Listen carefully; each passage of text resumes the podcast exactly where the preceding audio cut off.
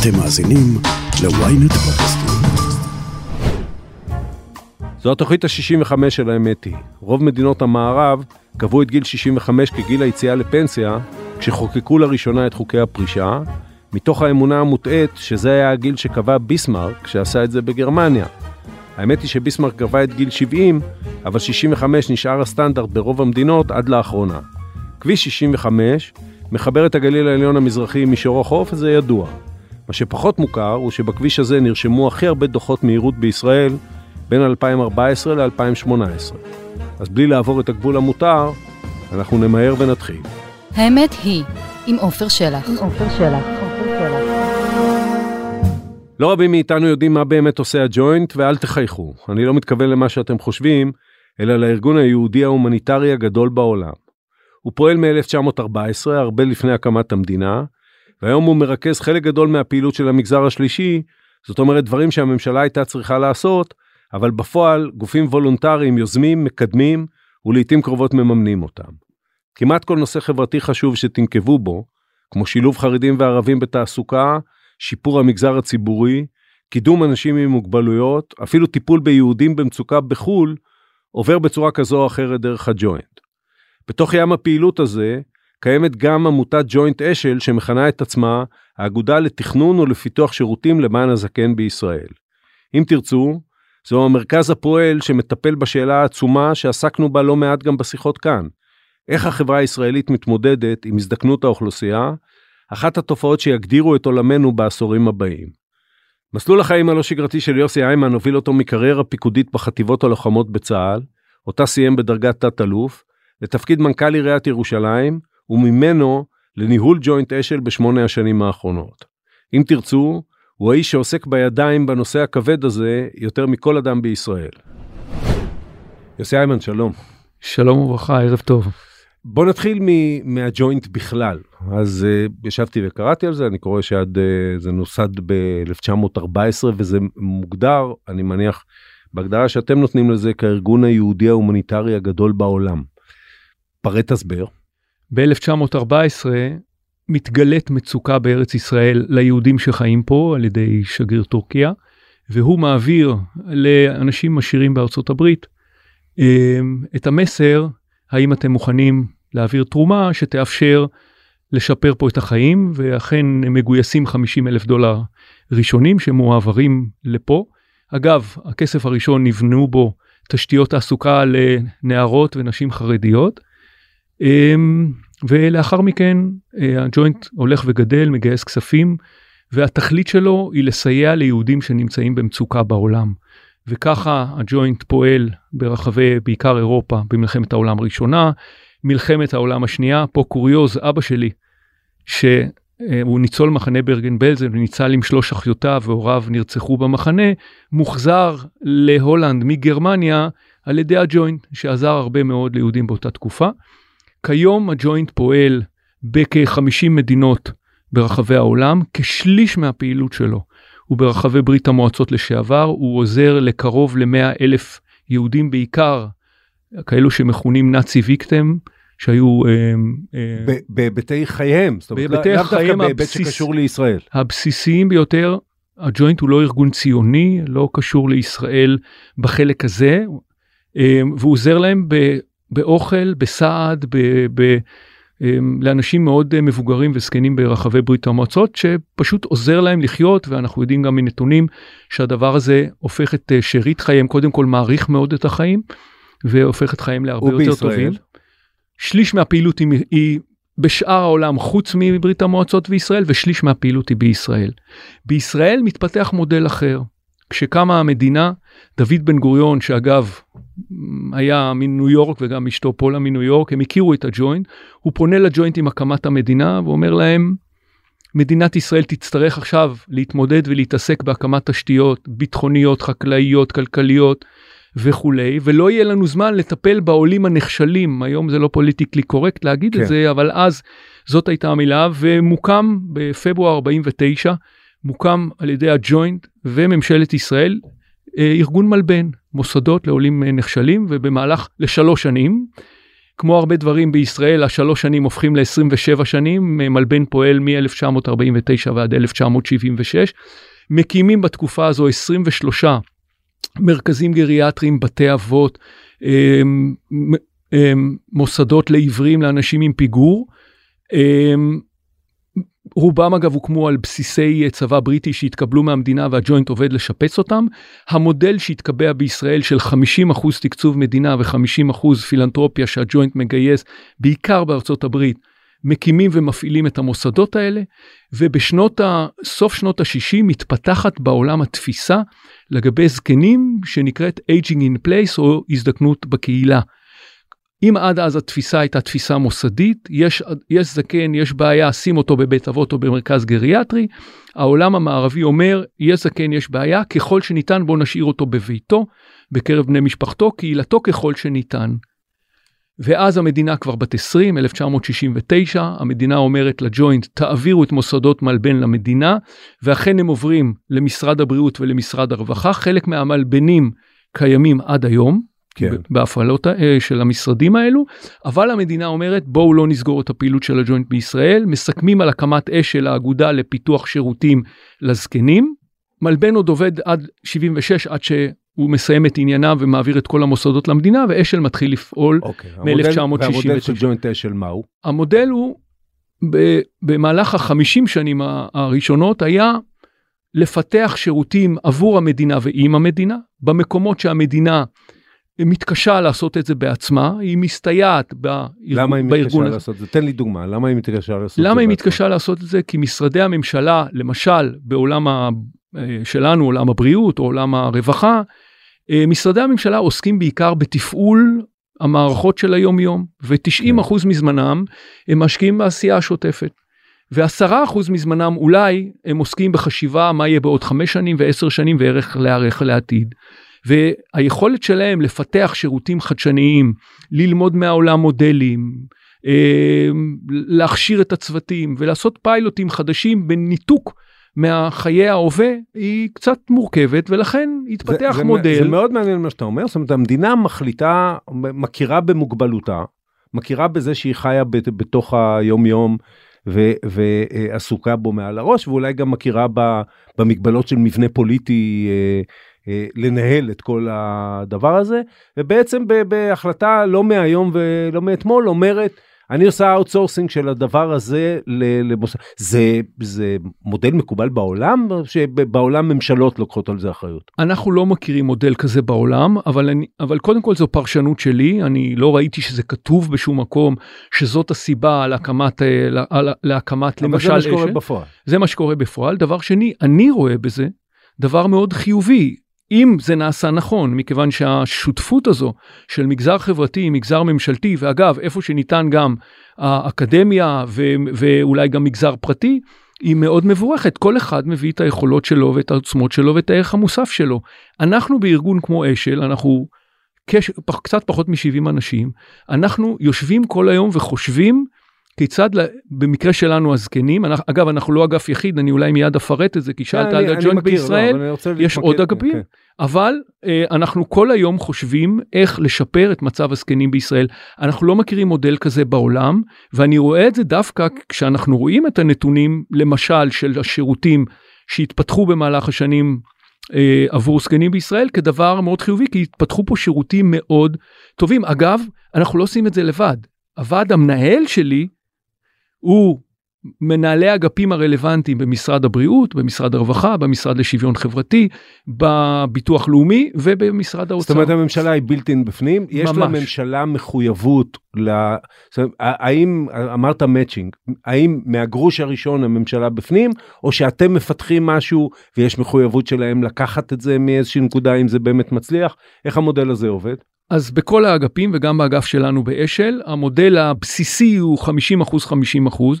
כיום כבר הגענו לחתימת חוזה של חמש שנים קדימה, עכשיו אנחנו בשנה השנייה, אמ, שזה גם כן נותן לנו יציבות ושקט ביכולת לפתח.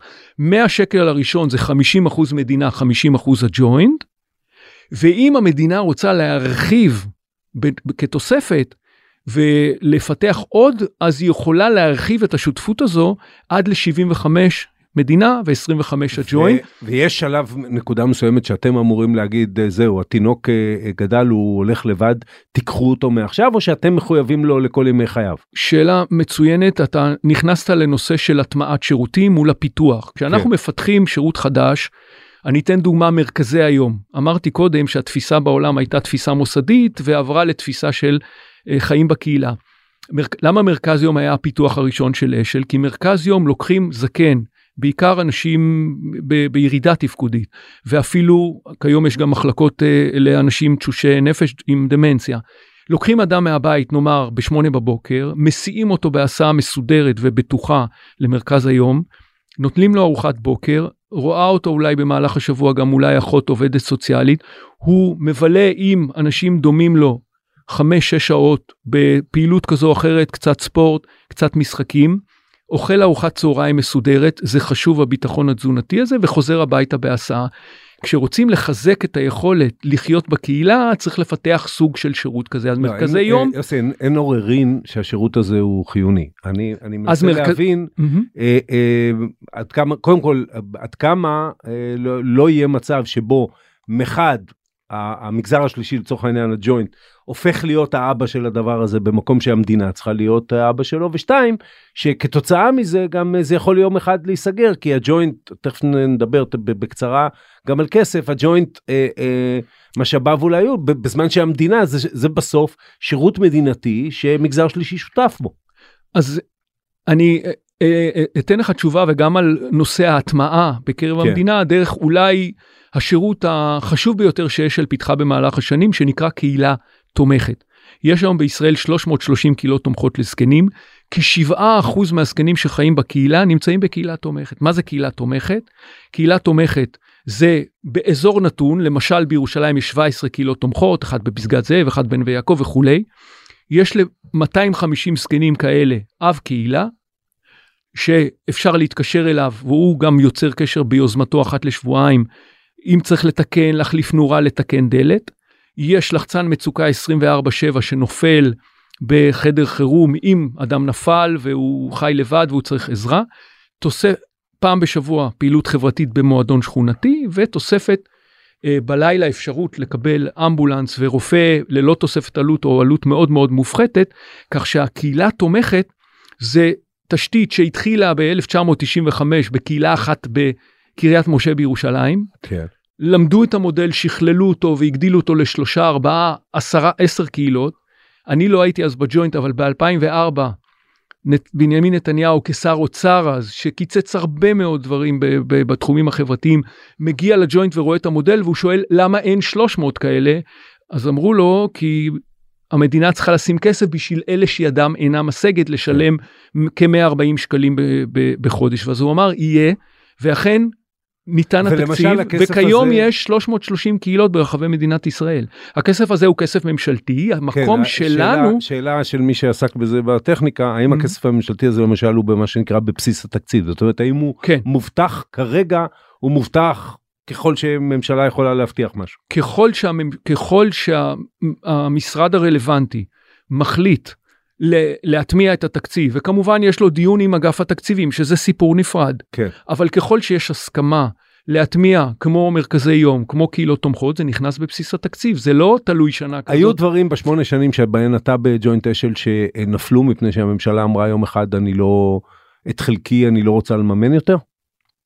לא, זה לא קרה, קרו דברים, זה פיתוח, ופיתוח לא הכל מצליח. כן. לא, זאת- זה אנחנו לא מדברים, זה גם יכול להיות פרויקט ממשלתי, זה...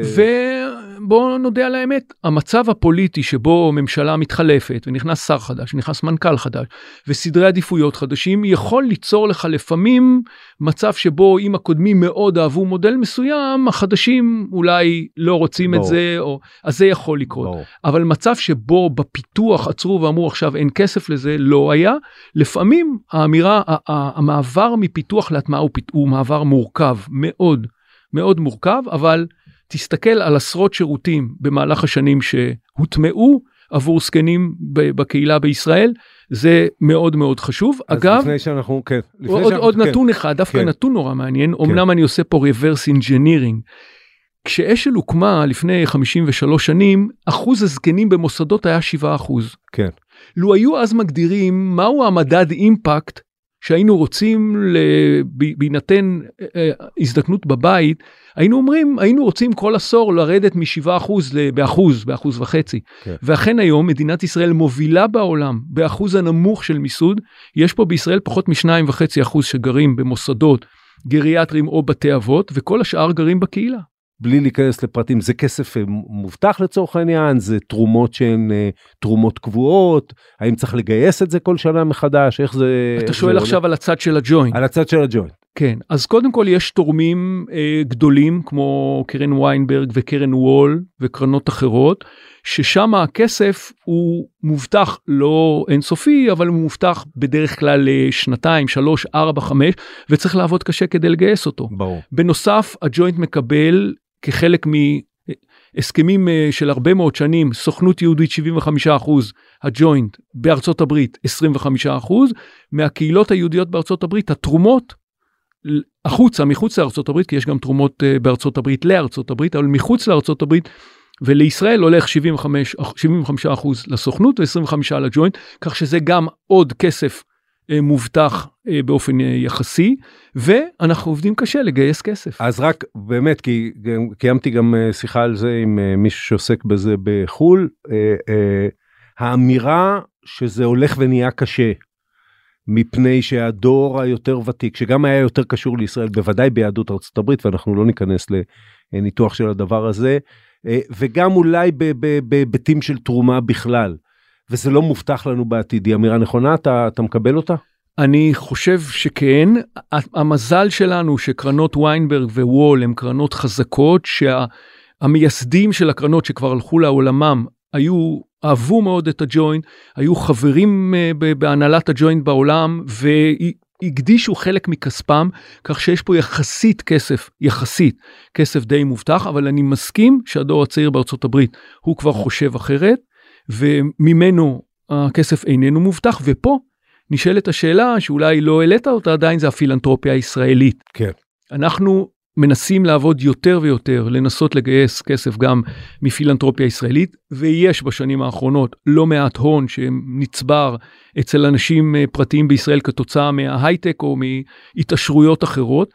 זה בעלייה, אבל זה עדיין לא מספיק ולכן הסיפור המשאבים הוא סיפור גדול בחיי הג'וינט. אוקיי okay, אז אם הוא סיפור גדול זה הזמן לעזוב אותו ואני רוצה מעכשיו באמת לדבר על, על ההזדקנות ולנסות להתחיל מאיזשהו framing אתה אה, הצגת את זה השתמשת במילים כמו בעיה אתגר וכן הלאה. אה, אה, אני אציג משהו שאני בטוח שתסכים איתו כי הוא, הוא קודם כל אה, חיי האוכלוסייה, תודה לאל ותודה לרפואה המודרנית מתארחים ולאורח חיינו. בישראל אה, תוחלת החיים מ-81 וחצי, משהו כזה לגברים ו-84 לנשים, הוא בעלייה. אה, וזה, ויש דיבור על זה, למרות שאנחנו אוכלוסייה צעירה באופן יחסי, כי אנחנו גם יולדים הרבה ילדים, אה, שיעור הבני 65 ומעלה כל הזמן יהיה בעלייה, יגיע נדמה לי בעשר שנים למשהו כמו 15% מהאוכלוסייה, ו- ויותר מזה, וכמובן שבמדינות אירופה זה עוד יותר. האם הדבר הזה הוא בעיה? האם הדבר הזה, קודם כל כעובדת חיים, האם הוא אה, אה, קושי? איך אתם רואים אותו? זאת אומרת, האם אתם רואים אותו דרך הפריזמה של הבעיות שזה יוצר, למשל במחלות, למשל בסיעוד, למשל בכל הדברים שהתייחסת אליהם, ולכן צריך לעזור לפתור אותם, או, או שזה גם משהו אחר? קודם כל, זקנה זה אתגר, זאת עובדה שתהיה, וזה לא בעיה שפותרים אותה. עם עוני, אתה יכול להגיד, בוא נילחם בעוני אנחנו יודעים שלא נצליח להביא את העוני לאפס, אבל בואו ננסה לקחת אדם עני ולהפוך אותו לזה שהוא לא יהיה עני, או בן אדם שלא עובד ושהוא יהיה כן עובד. כן.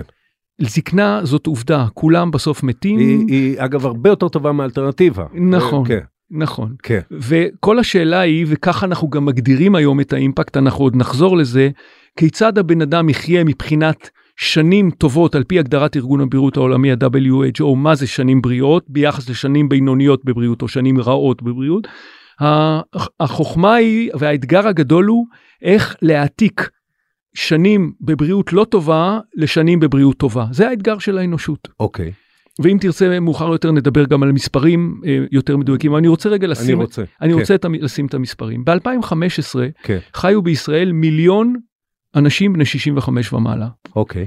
ב-2040 יחיו בישראל 2 מיליון אנשים בני 65 ומעלה, וב-2065 יחיו 3 מיליון אנשים. אז זה נתון אחד. כן. הנתון השני, שאם... שאגב ב- כבר נולדו, זאת אומרת אנחנו יודעים כן, שהם כן, שם. כן, כן, זה לא סימן שאלה אם הם כן. יגיעו לשם. כן.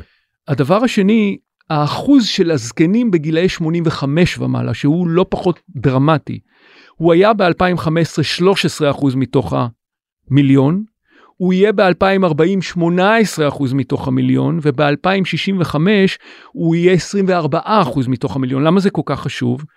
כי הזקנה המאתגרת, הכבדה, הקשה, עם, עם יותר חולי ויותר קושי שמעמיסים גם הרבה מאוד על מערכות הבריאות והמערכות הסוציאליות, היא בגילאי בדרך כלל 80-85 ומעלה. לכן העניין הזה הוא דרמטי למדינת ישראל. כן. ומהסיבה הזאת גם העבודה שנעשתה בהובלת פרופסור יוג'ין קנדל, בהיותו ראש המועצה הלאומית לחברה וכלכלה במשרד ראש הממשלה ב-2013, שהבשילה להחלטת ממשלה בשנת 2015, אומרת שהיערכות המדינה להזדקנות האוכלוסייה היא אחד מהשבעה אתגרים בהיבט החברתי-כלכלי למדינת ישראל. זאת אומרת, מדינת ישראל מודעת ומבינה את העניין הזה. אולי עוד כמה קוריוזים במספרים. כן, החל מלפני, כבר לפני חמש שנים, כל ילד שלישי שנולד בישראל יעבור את גיל 100. וצריך להיערך לזה. כן. ויש מעבר להיערכות אה, מערכות הבריאות והמערכות הסוציאליות ובכלל עולם הזקנה היום בנוי סביב המושג פרישה. כן. מי המציא את מושג הפרישה? פון ביסמרק, ביסמרק. 1889 לפני 133 שנים בגרמניה. כן. מה הם אמרו אז? אדם שמגיע לגיל, אגב התחילו עם 70 אחר כן, כך הורידו את זה אני אומר אני אומר את ל-65, זה בדיוק בפתיחה. כן. כן, זה- זה- אה, 65, כן. אז עבד כל חייו בוא ניתן לו כן, אבל. תוחלת החיים שלו אז מעבר לזה הייתה חמש תוח- שנים מה תוכל, נגיד. כן. כמה אנשים הגיעו אז לגיל 65? חמישה אחוז. כן. היום מגיעים לגיל 65 90 אחוז. כן. ומאז אם מסתכלים בעולם על גיל הפרישה וגם בישראל יש משהו לא מאוזן כמה שנים אדם נמצא במערכת העבודה שמשפיעה עליו גם כלכלית וגם על המדינה כמובן. כן. היא משקיעה עליו גם בריאותית תפקודית ו... אמ, על ה... כולל נושא הקוגניציה יש מחקרים מספיק. כן. פרופסור יורם יובל בדיוק אני מגיע מפגישה איתו כרגע. אמ, מדבר הרבה על זה מה קורה לאדם שמפסיק לעבוד מעבר להידרדרות הטבעית שיש לאדם. ההידרדרות הקוגניטיבית היא מאוד מהירה באופן יחסי וכמובן גם בנושא המשמעות כן. של אה, פחות משמעות. ולכן העובדה שתוחלת החיים כל כך עולה ומצד שני גיל הפרישה תקוע או כמעט תקוע הוא דיכוטומיה שבעיניי זו אחת השגיאות של כל המערכות גם בעולם וגם אז בוא במדינת נגיד, ישראל. בוא נגיד באמת בלי להיכנס לזה גם גם עסקתי בזה בהקשרים אחרים אבל בוא נגיד שהיום גיל הפרישה זה לא באמת גיל פרישה זה הגיל שאתה מתחיל לקבל קצבת זקנה כי גם זה גם לא פנסיה תקציבית שמשולמת מהמדינה. למעט לקציני צבא אה, כאלה ואחרים אבל אה, אה, או מעט מאוד יותר ויותר אה, גם צה"ל עובר לשם זה פנסיה צוברת בסוף זה זה אבל זה כל מה שאתה אומר הוא נכון בוודאי בהיבטים של אה, הנפוצות בתוך האוכלוסייה של הבעיות שמתעוררות עם הזקנה. ובהיבט- ובוודאי בהיבט של ה, ה, נקרא לזה האקטואריה של מדינת הרווחה, שבה כמות האנשים העובדים כבר לא יכולה לשאת את כמות האנשים שאינם עובדים. המכונה יחס התלות בכלכלה. יפה. אז, ה, ה, ה, אז מה עושים? תתן לי, ת, ת, תתאר, אוקיי, הייתה החלטת ממשלה ב-2015, אגב, מעבר להגיד שזה מהשבעה מדדים, מה עוד זה אמר? מהשבעה אתגרים, מה עוד זה אמר? או, או מה זה עוד, אמר? ש... ש... ש... מה עוד אומרת, אה, עומדור, אומרות החלטות ממשלת ישראל בהקשר הזקנה סוג- או בהקשר? לאתגרים אחרים? על סוגיית הז- הזקנה. ב- זה בסוגיית הזקנה. אמ, בוא נגיד שדיברו על אתגר אחר דיגיטציה אז הקימו את ישראל דיגיטלית. כן. אם אתה שואל אם קרו דברים דומים בהיקפים האלה בעולם הזקנה, לא, אבל נדמה לי שזה העלה מאוד מאוד את המודעות של המערכות, והיום כשאנחנו באים לפתח שירותים אה, חדשים ולהיערך לאתגרים, יש הרבה יותר נכונות. אה, אני אתן דוגמה זוטרה, אגף התקציבים באותם ימים שהתקבלה ההחלטה, החליט להוסיף לתקציב הבסיס שלנו תקציב שאנחנו נצטרך להביא כמובן מולו 50-50 אחוז כדי לפתח שירותים בהיקפים אה, הרבה יותר אה, הרבה יותר רחבים. אני רוצה ברשותך כן לחזור רגע כן. לעניין הזה של התעסוקה כי הוא בעיניי אה, דבר שצריך לטפל בו בעוד הרבה יותר רצינות. כן. תוך- ממשלת ישראל בתחילת שנת 49 מקבלת החלטה על גיל הפרישה. כן. מה הייתה גיל הפרישה? 65. אגב, אפשרו לנשים לפרוש בגיל 60. כן. פרופסור מומי דהן, ידידי מהאוניברסיטה העברית, היה פה גם. היה, היה בתוך הרשומות, בדק למה. אז הוא אמר שהסיבה שהשרים נתנו בקבלת ההחלטה הייתה שנשים בדרך כלל נישאות לגברים חמש שנים יותר צעירות אז שיפרשו ביחד. אוקיי. אגב מדינת ישראל היום היא אחת משלוש מדינות יחידות ב-OECD שיש פער בין נשים לגברים בפרישה. שאר המדינות זה אותו, זה אותו גיל. מאז תוחלת החיים עולה בישראל ב-17 שנים ותוחלת הפרישה מהעבודה עולה בשנתיים. כן. מ-65 ל-77 עם אפשרות לנשים הייתה לפרוש בגיל 60 ולפרוש בגיל 62. ועכשיו העלו בדרגה. זה ועכשיו יעלה, כן. יעלו במשך 11 כן. שנים לנשים מ-62 ל-65. זה לא מספיק. כן. זה לא מספיק, והעובדה שאדם עובד מתוך סך חייו יחסית כל כך הרבה פחות מאשר בעבר, לרוב האנשים, לא מדבר על אנשים עשירים, לא מספיקה לא לו, לא למשפחתו ולא, וגם לא למדינה.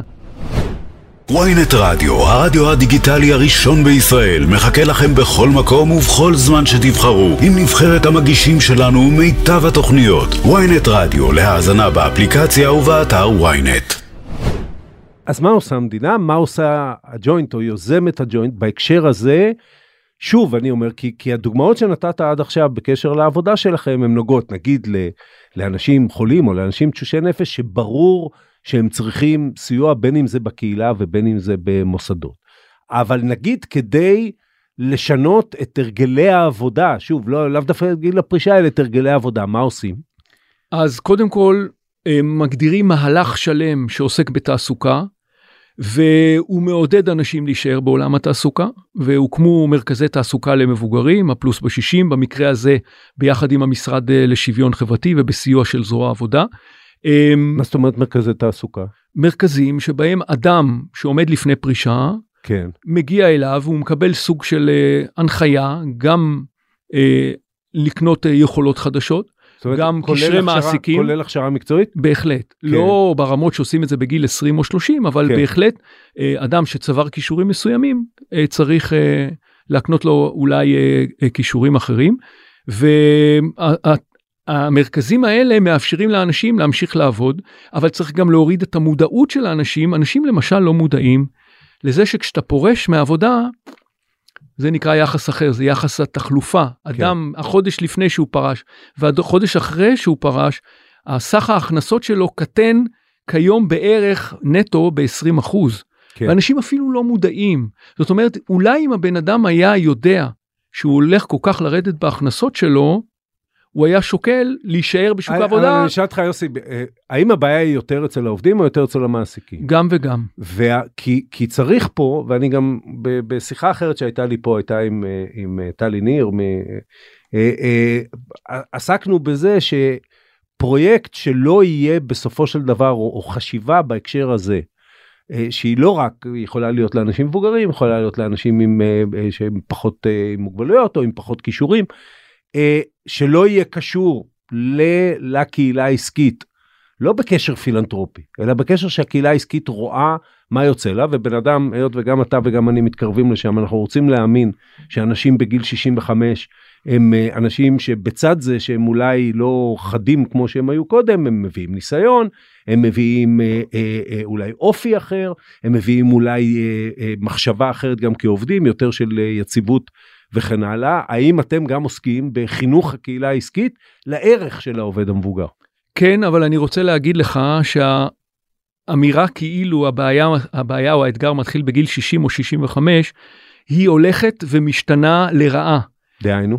דרך סיפור, אני ביקרתי בשלושה ווי וורקים, שניים בישראל, אה, ארבעה ווי וורקים, שניים בישראל, אחד בניו יורק ואחד, ב, ואחד בלונדון. לא ראיתי שם, זה היה מקרי ב- בוודאות, אף אחד מעל גיל 30-35. כן. היום אנשים בגיל 40-45 מוצאים את עצמם, בעיקר במקצועות העילית, מחוץ לשוק העבודה. אני נכון. מניח שזו תופעה שאתה מכיר, בהחלט. והמשמעות היא שהבעיה שאנשים מופרשים בעל כורחם, והם רוצים להשתלב בשוק התעסוקה, היא לא מתחילה בגיל 60-65, ולכן אני רוצה לשים פה את המושג שנקרא למידה לאורך החיים, או המושג אה, הלועזי Lifelong Learning, LLL. כן. יש היום מחויבות גם לעובד וגם למעביד ועל המדינה לעודד את זה מאוד באמצעות פעולות, והיא יכולה לעשות פעולות ברגולציה או בעידוד אה, כספי, לעודד מעסיקים ועובדים להשתדרג לאורך החיים, כי היום אם בן אדם לא שומר על כושרים ומתפתח כל הזמן, אז באמת שהוא יגיע לגיל 45 בהייטק או 65 אה, במקצועות אחרים, הוא לא יוכל אה, להמשיך לעבוד ואנחנו לא חושבים שאדם בגיל 65 צריך להמשיך לעבוד במקצועות כפיים מאוד קשים אלא אם כן הוא מאוד חזק יש גם מקרים כאלה כן. ולכן צריך להכין את האדם במעלה במעלה שנות העבודה שלו וזו מחויבות של כולם של המעסקים והמועסקים ושל המדינה להקנות לאדם יכולות שיוכלו לשמר אותו לאורך החיים. אז במבט שלך כמי שעוסק בזה, זה קורה בישראל? זה מה צריך לקרות כדי שזה יקרה יותר? זה קורה, זה לא קורה מספיק. פה צריך לעשות גם שינוי מודעות ושינוי עמדות, גם בקרב מעסיקים וגם בקרב מועסקים. אנחנו התחלנו עם המשרד לשוויון חברתי בנושא תעסוקת מבוגרים, כן. שהתרחב אחר כך כבר גם לגיל 45 עד 75, לא רק מגיל 60. אנחנו עוסקים בזה רק ב... העשור האחרון, אפילו קצת פחות, ולדברים האלה צריך להוסיף חקיקה ורגולציה. אני אתן דוגמה. היום הדיסרגרד, אדם שממשיך לעבוד אחרי גיל 67 או אישה אחרי גיל 62 שהם זכאים לגמלת אזרח ותיק, אם הוא נמצא במשכורת מסוימת, אני עושה את זה עגול בערך בין 6,000 או 6,500 שקל ל-10,000 שקל, פוגעים לו בכל שקל שהוא מקבל מהקצבה ב-60 אגורות. נעשה את זה מאוד פשוט, זה מבחן הכנסה שאומר שאם יש לך אה, הכנסה מסוימת אז קצבתך תיפגע. אגב, אני עסקתי בנושא הזה גם בהקשר של נכים, כולל נכי צה"ל, אה, אה, ואתה רואה בדבר הזה למשל קיבעון מוחלט. כן, כן. אה, לא, לא, כי לא, רואים, לא, בקצה, לא. רואים בקצה את הבן אדם שהוא באמת, אה, יש לו הכנסה גבוהה וזה, וכאילו לא, לא מגיע לו והוא מקבל את זה בחינם. אז מירב כהן, השרה לשוויון חברתי, הצליחה בחוק ההסדרים בשנה שעברה, יחד עם התקציב, להעביר שתי עליות, לא מספיק, מכ-6,000 ל-6,800 והעלייה השנייה תהיה מכ-6,800 ל-7,500 שיהיה פטור זה לא מספיק כן. ואגב אתה רואה עוד תופעה מעניינת מרתקת כשאתה מסתכל בביטוח לאומי, האם אנשים מגיל 65 או 67 ומעלה משתכרים את השכר הזה של 6,500 עד 10,000, אתה רואה שזה קבוצה ריקה. מה זה אומר? שאנשים עובדים בשחור, אם עובדים במשכורות האלה עובדים בשחור, כן. כי הם לא רוצים לאבד את ה... אבל אני אגיד לך עוד דבר שזה אומר, בכל ה, כל היחס לדבר הזה, והוא נכון בהרבה מאוד דברים. שלמדינה ולמוסדות הרבה יותר קל להשקיע, זה כמו בבריאות. הרבה יותר קל להשקיע בחולה מאשר במניעת המחלה, למרות שכל בן אדם יגיד לך שעל אה, אה, שקל של מניעה אתה חוסך אלף שקל של טיפול. וגם בדבר הזה מאוד קשה אל מול זה שזה הוצאה בעין, אל מול איזושהי מניעה שהיא, שהיא כאילו בעלמא, מאוד קשה להחליט על זה. אתה צודק מאוד, והמדינה מתחילה להבין את זה, מערכת הבריאות מאוד מבינה את זה. ולכן כשישבנו לפני שלוש שנים הקמנו שולחן עם שבעה משרדי ממשלה הגדרנו בשלב הראשון מהו האימפקט שאנחנו רוצים להשיג בזקנה מה מדינת ישראל? אוקיי הזדקנות האוכלוסייה זה אתגר מה האימפקט שאנחנו רוצים להגדיר? אוקיי. הגדרנו את זה בכמה משפטים אבל אם מגדירים את זה בשתי מילים אנחנו מדברים על דחיקת בקוף דחיקת התלות. זה בשתי מילים למה? כי אדם נולד ועד גיל 10, 20, 30 הוא מתפתח בעשרות ומאות מערכות גופו הפיזיות והקוגניטיביות. ואם היינו בני אדם מושלמים היינו חיים עד היום האחרון בשלמות וביום אחד בגיל 80, 90, 100 יורדים לקבר. אבל זה לא המצב. Okay. כן. ואדם מתחיל להידרדר וככל שההידרדרות הזו במערכות השונות מתחילה מוקדם יותר ועקומת ההידרדרות היא כעורה יותר, אז הוא יותר סובל, משפחתו יותר סובלת, הקהילה יותר סובלת והמדינה יותר סובלת ולכן הגדרנו את האימפקט של הזדקנות האוכלוסייה כדחיקת התלות שמשמעותה בעצם לקמר את עקומת ההידרדרות. ככל, אנחנו בסוף נמות בגיל 80, 90, 100, ככל שההידרדרות תהיה ממש ככל שניתן בשנים האחרונות לקראת הסוף, שהמשמעות של זה ש, של תלות, מה זה תלות? שאדם תלוי בזולת זה אומר שהוא בהידרדרות, הוא כבר לא יכול לתפקד עצמאית. Okay. ולכן דחיקת התלות מבטאת פה את, ה, את האימפקט. וזה מה שאנחנו רוצים להשיג, ומערכות הבריאות והרווחה מבינות את זה היום. אז מה, מס- תן לי, תן לי דוגמה הבריאות- של אה, דברים שנעשים. משרד הבריאות עובד היום על תוכנית 2032, כן. ולעוד עשר שנים, מערכת הבריאות ב-2032, ותוכנית המניעה, המניעה שמקדמות אורחות חיים בריאות, שמקיימות uh, פעילות גופנית, הימנעות מעישון, תזונה נבונה, חשיבה חיובית, מיינדפולנס, דברים כאלה, יותר ויותר מוכנסים בתוך התוכניות של משרד הבריאות, כולל בעבודה בעבר במשרד הבריאות רק קופות החולים עבדו מול הקהילה, גם כן. קופות החולים מתחילות להשקיע בזה, וגם משרד הבריאות משקיע היום כסף ותקנים ברשויות המקומיות לקידום אורחות חיים בריאים בתפיסה מניעתית, לא להגיע למצב של ההידרדרות, אלא לדחוק. אגב, יש פה כמובן גם היבט אישי, אבל יש פה היבט כלכלי. כי אם המדינה לא תדע לדחוק את התלות ולפעול בתפיסה מניעתית ולדחוק פה את התלות בעוד, באופן משמעותי, המשמעות לתקציב המדינה יהיה מאוד מאוד קשה, כי כמות האנשים הסיעודיים פשוט תגדל וחייבים לדחוק את זה. יש מחקר מרתק של, אה, אה, של אחד המכונים האמריקאים שמראה במרץ 2022, לפני אה, שמונה חודשים יצא המחקר הזה, שמראה שב-60 שנה האחרונות תוחלת החיים בעולם עלתה ב-19 שנים. כן. אבל היחס בין השנים בבריאות טובה, כמו שמגדיר ארגון הבריאות העולמי, לבריאות בינונית ובריאות גרועה, לא השתנה. כלומר, זה עולה ב-19 שנים, אבל היחס נשאר אותו דבר. וטוען המחקר, שבמידה והממשלות יעשו את הפעולות הנכונות, ניתן תוך עשור להעתיק שש שנים מבריאות בינונית וגרועה לבריאות טובה. תחשוב איזה מתנה ענקית לאנושות יכולה להיות אם נעתיק עבור הזקנים ועבור כולנו, גם אנחנו נגיע לשם, שש שנים מבריאות בינונית וגרועה לבריאות טובה, זה המתנה הכי גדולה, וזה יכול להיות מושג רק בדרך אחת, בדרך של קידום תפיסה מניעתית, אורחות חיים בריאים, וכל הדברים האלה שפירטתי לגבי תזונה ופעילות גופנית וכדומה. דיברנו קודם אה, לפני זה בהקשר אחר על אה, נסיעה לחו"ל ללימוד. אה, איפה אתה רואה מודלים ראויים ששווה לנו להסתכל עליהם וללמוד מהם? אז אנחנו ביקרנו בדנמרק, שם בכל הנושאים הסוציאליים במדינות הסקנדינביות וגם בנושא הזה יש מה ללמוד. אגב, יש לנו גם מה ללמד. כן. אמ, אני אולי אדבר על, על שני דברים. אחד, דיברתי קודם על התעסוקה וגיל הפרישה. הדנמרקים עם שחושב פשוט, אבל נורא משוכלל. הם הגיעו להסכמה לפני שש שנים, הממשלה וארגוני המעסיקים וארגוני העובדים, וחתמו הסכם ל-30 שנה, שבו כל שנתיים וחצי תוחלת הפרישה או גיל הפרישה עולה בשלושה חודשים, וב-30 שנה הוא עולה מגיל 67, ככה הם התחילו את התוכנית, עד גיל 73. ואז עושים פה שני דברים. אחד, כל אחד יודע על פי גילו מתי הוא יפרוש, אני אפרוש בגיל 71 וחצי ואני בגיל 69. כן. והדבר השני, הם גם מעריכים את הזמן שאדם נמצא בעבודה מכל הסיבות שדיברנו עליהם קודם. הדבר השני שיש לנו מה ללמוד, למשל מדנמרק, זה המקום של הרשות המקומית בתכלול השירותים. כן. אחת הרעות החולות, אני בדרך כלל משתדל לדבר בעדינות, אבל אחת הר- הרעות החולות במדינת ישראל זה ששלושת המערכות המרכזיות שמטפלות בזקן הן מפוצלות. והן באחריות שונה והן לא מדברות מספיק טוב אחת עם השני. זו מערכת הבריאות, שכ-50% ממנה מטפלת באנשים מבוגרים. כן. זה מערכת הסיעוד, שהיא באחריות הביטוח הלאומי, שמטפלת ומשלמת את חוק סיעוד, סיעוד בקהילה, למי שזכאי והוא מידרדר בתפקודו, זכאי בעיקר למטפלות, למטפלת, אבל אפשר כמובן לקנות גם בשעות האלה מרכזי יום, קהילות תומכות ודברים אחרים. 320 אלף איש אגב בישראל מקבלים היום זכאות לחוק סיעוד ברמות שונות מחמש שעות ועד שלוש, כחמש שעות עד כ-30 שעות בשבוע. אמ, ו- ומערכת הרווחה. ומערכת הרווחה זו המערכת השלישית שהיא בטיפול משותף בין משרד הרווחה ומשרד לשוויון חברתי וקצת משרדים אחרים.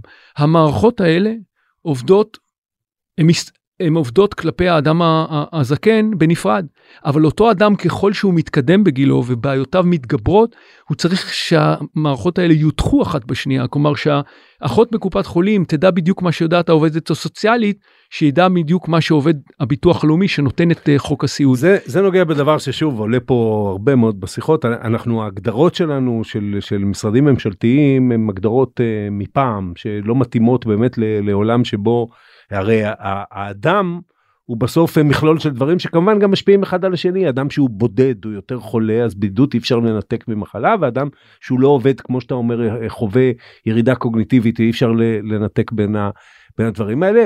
במדינות שאתה הסתכלת עליהם נגיד מדינות סקנדינביות אז מה יש רשות אה, אה, שמטפלת בזה מה איך זה נראה יפה אז בקופנהגן ראינו את המודל ששם עובדים שהמחלקה שאחראית ברשות המקומית היא דווקא כפופה לבריאות לא לרווחה בישראל כן. המחלקות ברשויות המקומיות הן מחלקות הרווחה קופות החולים הם יצור נפרד וסניפי הביטוח לאומי הם, הם יצור נפרד.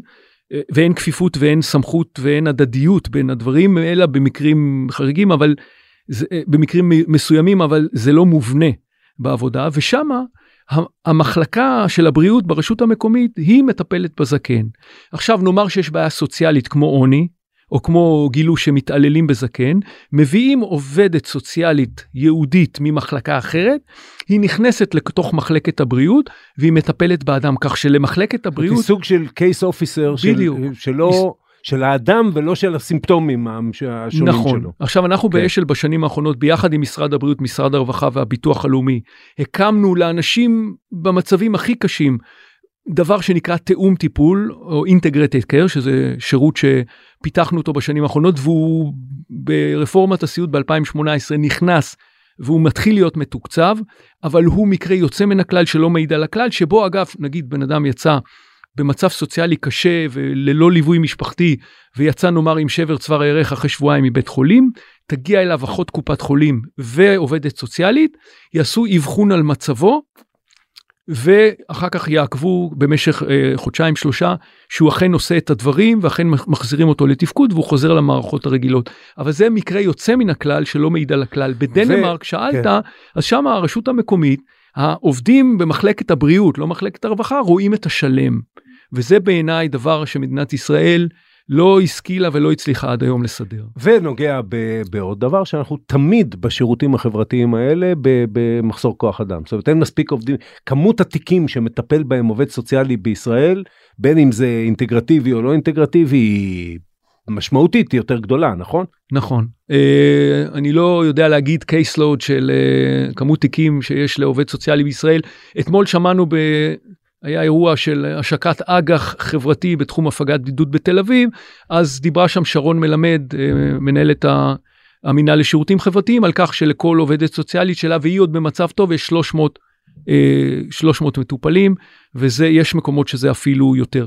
זו בעיה ועל זה צריך להוסיף שיש בעיה קשה היום לגייס עובדים סוציאליים ופחות לומדים את המקצוע הזה אולי וזה לא עונה על הצורך כי כמות האוכלוסייה גדלה וגם כנראה בעיות שהם או אתגרים שהם לא רק בתחום הזקנה.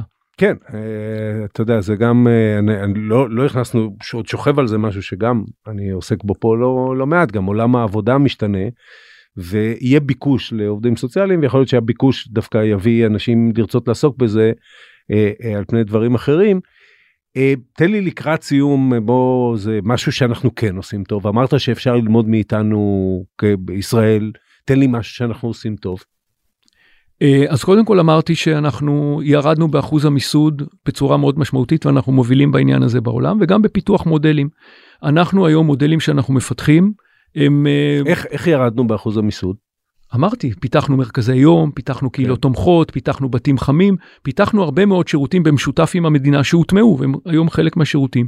והיום באמת התפיסה הזאת של חיים בקהילה עם אפשרות לזקן, גם אם יש לו, הוא בהידרדרות תפקודית, בשירותים כאלה או אחרים, אשר נותנים גם ביטחון למשפחה וגם לזקן, בזכות כל הדברים האלה שעל חלקם דיברתי, על חלקם הקטן, מאפשרים באמת לרדת. אבל אני רוצה לדבר על עוד דבר. כן. כשהיינו בדנמרק, וקיבלנו שם באמת הרצאה מעשירה ברשות המקומית, הם הוציאו את מפת המדדים להזדקנות מיטבית שלנו. החלטת ממשלה שהתקבלה אה, ביולי 2021 בשנה שעברה, שהיא תוצר של עבודה משותפת שלנו, ג'וינט אשל, ביחד עם שבעה משרדי ממשלה, כן. וממשלת ישראל מקבלת החלטה תקדימית בפעם הראשונה שהיא פורצת דרך גם בעולם, של היא שואלת את עצמה מהם המדדים להזדקנות מיטבית ואיך לכוון את הפעולות של משרדי הממשלה, בעיקר אלו שכבר חלקם דיברתי, אבל למשל גם משרד התחבורה, משרד השיכון, גם... למשל, תן לי דוגמה שיבינו מאזיננו מה, מהו מדד, אה, ב... מהו קריטריון כפי שהוא אז, מוגדר על ידי הממשלה. אז מדדי העל הם משלוש משפחות. משפחת השייכות, ש... שיהיה לבן אדם טעם לקום בבוקר, כן. משפחת הבריאות והתפקוד, שיהיה לבן אדם כוח לתפקד, ומשפחת החוסן הכלכלי, שיהיה לבן אדם איך לממן את זה. כן. בכל אחד משלושת המשפחות האלה יש שני תתי מדדים, למשל בבריאות, מה אחוז השנים בבריאות טובה מגיל 65 ועד המוות. אוקיי, okay, אבל מה ההתחייבות של, ה, של הממשלה לצורך העניין? שאלה מצוינת. כי גם יש לנו מדדים נהדרים לאקלים, אנחנו רק לא עושים, אה, לא עושים בהם מה שאנחנו צריכים לעשות, אפילו מה שהתחייבנו לעצמנו. נכון, אז בהחלטת הממשלה יש עוד שלושה חלקים. חלק אחד הוא למדוד את המצב, זאת אומרת לא רק להגיד בתיאוריה, והנה הלשכה המרכזית לסטטיסטיקה לפני שלושה שבועות פרסמה את הדוח הראשון של מדדי הזדקנות מיטבית, היא פרסמה נתונים ל-40 מדדים מ-2015 ל-2020. זה נותן שני דברים, אחד, זה יכול להכווין את המערכות איפה אנחנו טובים ואיפה לא, איפה צריך לשים יותר משאבים והשקעה, והיא גם אומרת ל- ל- ל- למשרדים וגם לפוליטיקאים, אה, זה שעשית והבאת כסף אולי והשקעת זה לא מספיק. בוא תראה שאתה מקדם את המדדים שהמדינה החליטה שהם אה, חשובים. והמדינה גם ביקשה מאיתנו לשים יעדים למדדים. אנחנו מוכנים עם הדיון עם הממשלה עם משרד ראש הממשלה משרדים אחרים.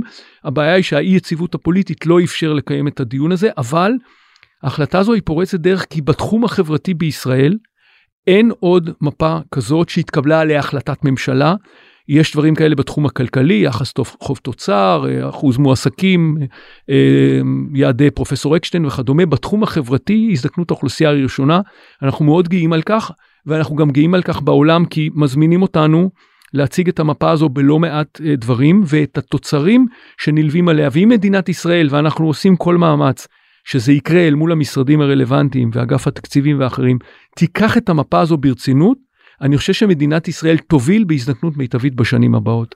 על זה נאמר, אה, כיוון שאנחנו מתקרבים, אנחנו מאוד מקווים שזה יקרה. יוסי איימן, תודה רבה. תודה לך, עופר.